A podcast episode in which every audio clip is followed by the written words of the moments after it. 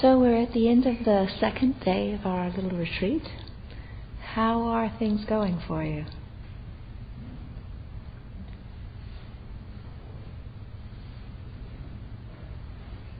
Are there questions that arise in practice about the themes? I have a question. Yes. So the Buddha taught about the Brahma Viharas to dwell one quarter in each one. Yeah.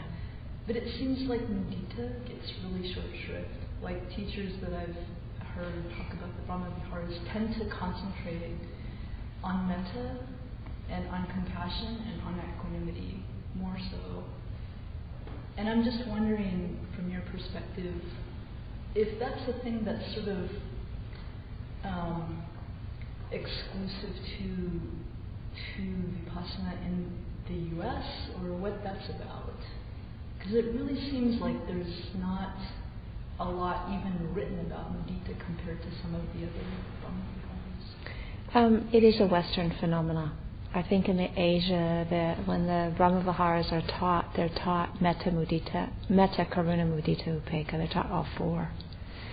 So I think it is. Um, you can't hear me? No. Thank you.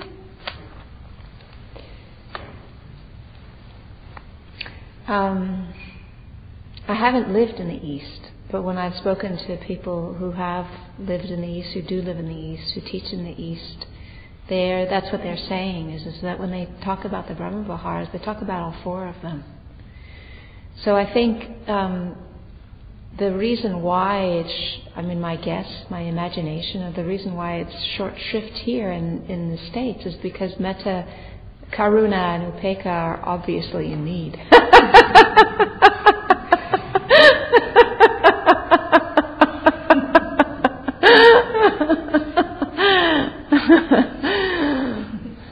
But the reality is, with mudita, in order to actually practice mudita, you know, you need to put down your own self interest, your self needs. You need to put down the kind of whole uh, negative emotional world that's flowing through you in order to connect up with the joy of somebody else's joy. So it actually is a sophisticated practice, and to manage it then is it brings a lot of, of well-being. So it's an important practice. Yeah. And uh, I mean, it's an interesting thing just to contemplate, like determining mudita as a day, where one goes through the day and tries to bring one's attention to the joy in other people's joy. You know. I was, I was I, what did I tell you when I was here last time about the the there was a monk who um, had a very traumatic experience. He went and um, he, his father had committed suicide and he'd found his father. Okay? So every time he thought of his father, his whole system went into shock. Did I, did I, did I share that? Yeah.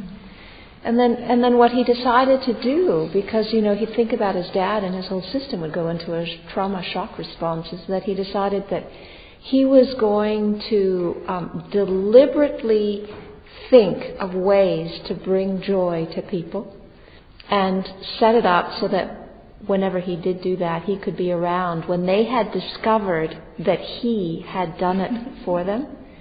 And when he watched their faces kind of light up, he would say, That's for you, Dad. Okay?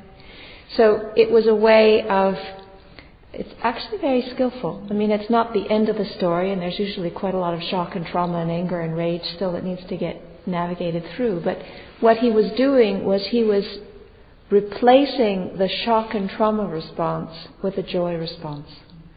And then it took a month or two of him doing this at every moment that he could to transfer a, a, a trauma response into something where his whole being would light up with joy.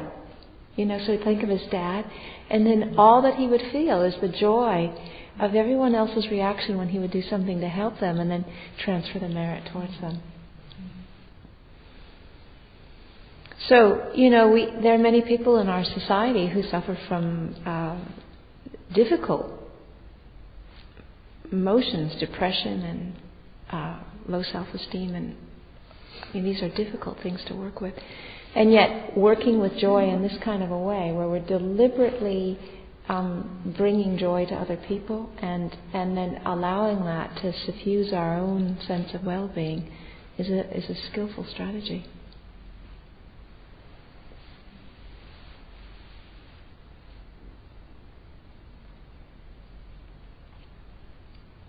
Yes.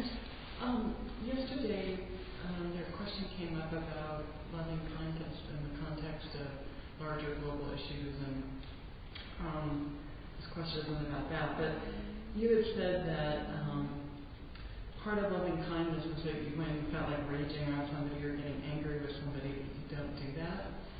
And my question about that is just a really personal one, in that you know I kind of grew up in a family where you weren't allowed to rage on people or get angry. So I ended up just bottling it all up inside. And so, what do you do, you know, when you make the decision not to get angry about it? Then what do you do to make sure that you're not taking it out on yourself or holding it in or whatever? Well, that's been my life strategy for the last I don't know how many years. Is that you know I'm a suppressive anger type, and so you know I had to I had to come up with very um, specific permission strategies to allow myself to tolerate feeling angry because I would suppress it before I even knew I was angry. Okay? I mean, it, I had it really under wraps. and so when I started to realize how destructive that was, that that was as destructive as it was dumping it on other people, then I needed to find another way. And so I needed to come up with ways to allow myself to tolerate the experience of anger without dumping it on people and without suppressing it. And then there was a period of time when I did, lot, uh, you know, cathartic practices. And I remember the first time I did this, I was terrified. Okay? Absolutely terrified. I was in Switzerland. It was in the middle of the winter retreat. It was 15 degrees below zero centigrade. And I went out with my incense sticks, and I went out with candles, and I, I made a protective circle and I said, May this be for the benefit of all beings. And what I did was I took some rocks and I said some swear words and I threw them. You know? Really scary. and I was petrified because there was something so scary for me to uh, tolerate feeling anger in my body and expressing it, even though I had set it up so that nobody would get hurt. Just to even do something like that was really pushing my comfort zones. So then I could feel what it felt like to allow anger and to express it in a way where no one was getting hurt and it wasn't actually getting jammed into my system. Okay? And then slowly, I mean, I'm still, I'm not great at it. I'm better at it, but I'm not great at it. Allowing the experience of anger to arise in awareness and tolerate that. Okay? Not raging at somebody is means not dumping your anger on them, but it doesn't mean that one is not allowed to feel anger. Yeah. So one of the things that we need to learn to develop is, is, is the way to interpret whatever it is we're hearing in terms of our specific kind of conditioning. Okay?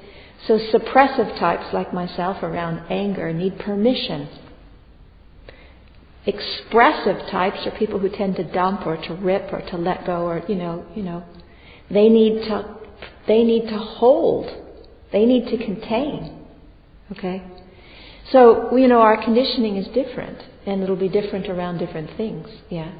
But what's important is neither to suppress nor to dump. And so, you know, if a person is feeling raging, well, if a person is feeling raging, then obviously they're not having a problem feeling rage. Yeah. So that's why that instruction in that situation was in that way. Yeah. But if you come to me and say, listen, you know, I find it really impossible just to even feel angry, then my instruction would be completely different. I'd have you out there with the rocks, punch and water,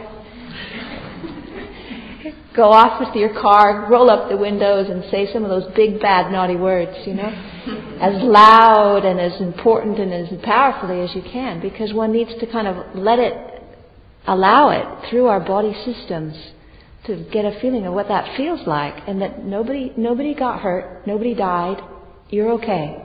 It's all right. You can you can actually survive the experience of expressing anger and not die. I think that's why I was so terrified. you know. That doesn't sound like a Buddhist practice to me, though.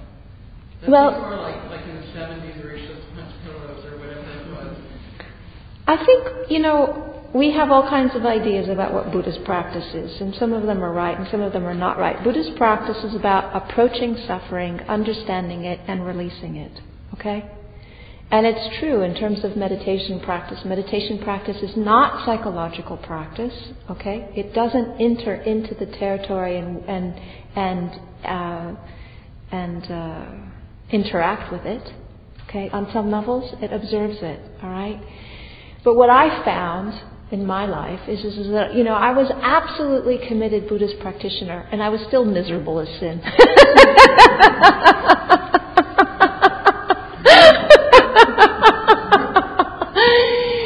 what I realized that there was this huge area of psychological work that wasn't happening because of my dedicated Buddhist practice. And the, the result of that was is there was an enormous amount of suffering. So my bottom line is I'm interested in understanding suffering and the end of suffering, and I don't care. All right? I don't care if it's psychological or if it's gender or if it's sociological or if it's political. I don't care. What I'm interested in is touching it and meeting it and understanding it and releasing it.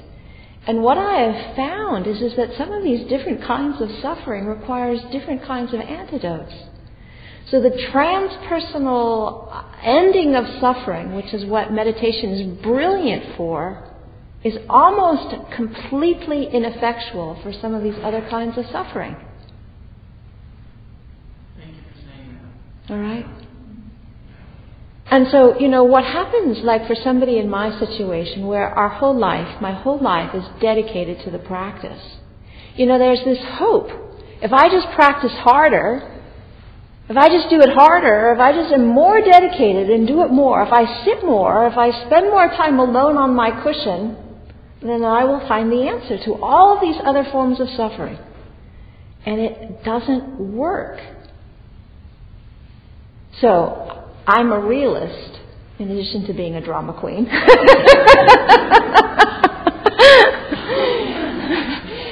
and so for me, it's like, you know, I've spent 20 years of my life working as hard as I can in a practice with as much dedication as I can muster. And it is not giving me the skills that I need to work with some of the stuff that I have to work with. So I go and find the resources that can help me. You know, one of the things that we're in the middle of right now is a war. I don't know if you've noticed. But there's a gender war going on, okay?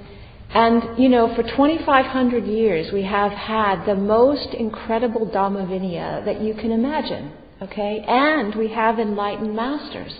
But that is not enough to illuminate cultural biases and prejudice that get passed on according to cultural biases through generations. It doesn't see it, it doesn't address it, and it doesn't eradicate it. Well, enough is enough. So for me, I can see that this kind of suffering is actually a suffering that is not supportive of awakening. And so I feel very clear and committed. It's enough. It's time to move out of that. How? I'm not quite sure yet how, but I'm clear that we got to go that way. Yeah. And that's true with all kinds of suffering. You know, there's a lot of people who come to the monastery who've got major issues around sexual orientation. You know? So celibacy is the solution, right? right. It's like, no, you know, sexual orientation needs to be sorted out, and whether you choose to be celibate or not is a separate topic, but you have to feel comfortable with who you are and how your energies flow. You know? So,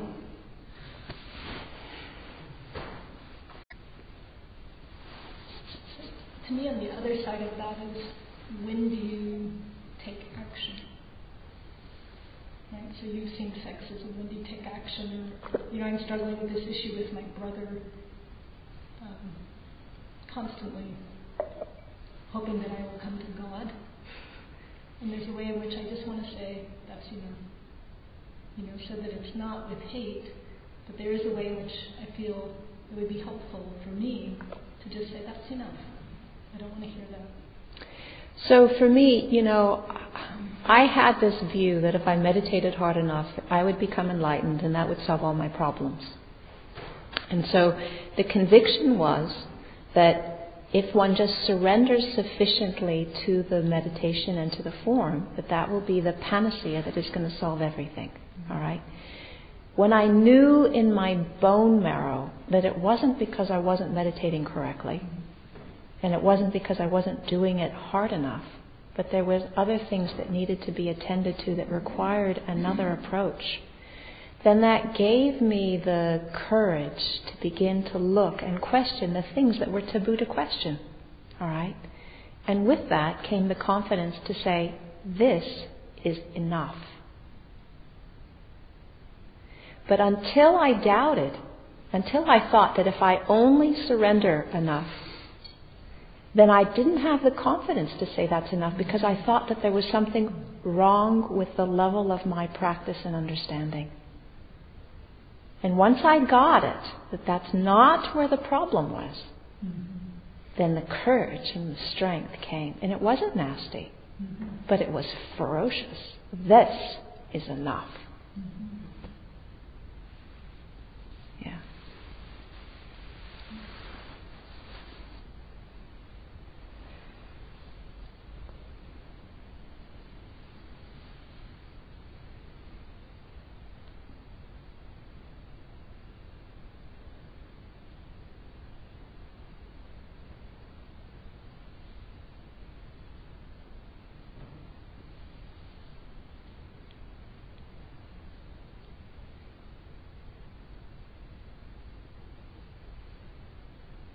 Yes. Um, I know that it was practice, but is there a process for just feeling whatever it is? Um, I call these stuff thought forms in my body that I haven't been able to release, you know, like anger or fear. And just the regular um, things we've been doing, will that release? So there's the yes answer and then there's the no answer. So the yes answer is yes, that this actually does work and it actually is very helpful. And a lot of people find a lot of relief and a lot of liberation that comes from just doing the practice. The no answer is that there's some aspects of our own mind body psychology which is kind of um, uh, resistant to attention and awareness. And those kind of places often need other support in addition to meditation practice. And for me, the, the sign of a mature practitioner is somebody who's able to recognize that. So they use meditation in the ways that support them, and they see the limitations of it and the places in their own mind body system that it's not sufficient, and then they get appropriate support that addresses the insufficiency.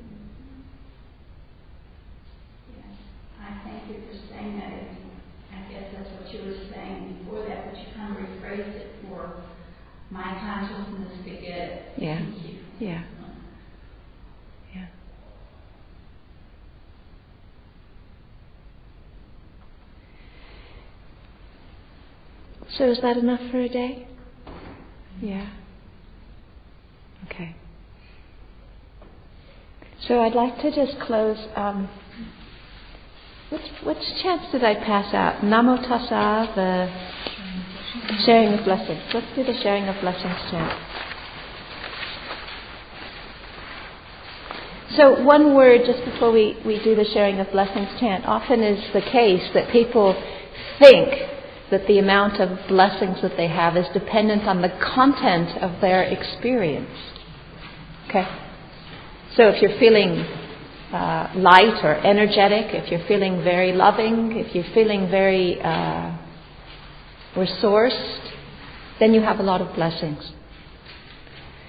But in a way, it's actually not the right way of looking at it because the content of our experience is not as significant as the aspiration to awaken.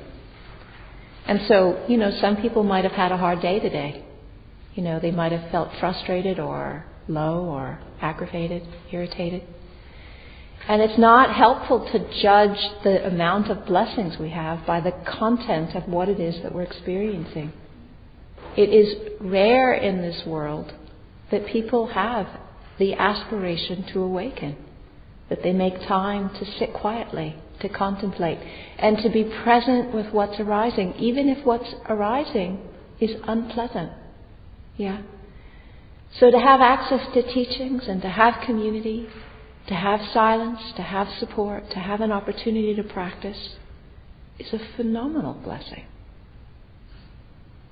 So touch that when we're doing this chant rather than the content of the kind of things that were arising during the day.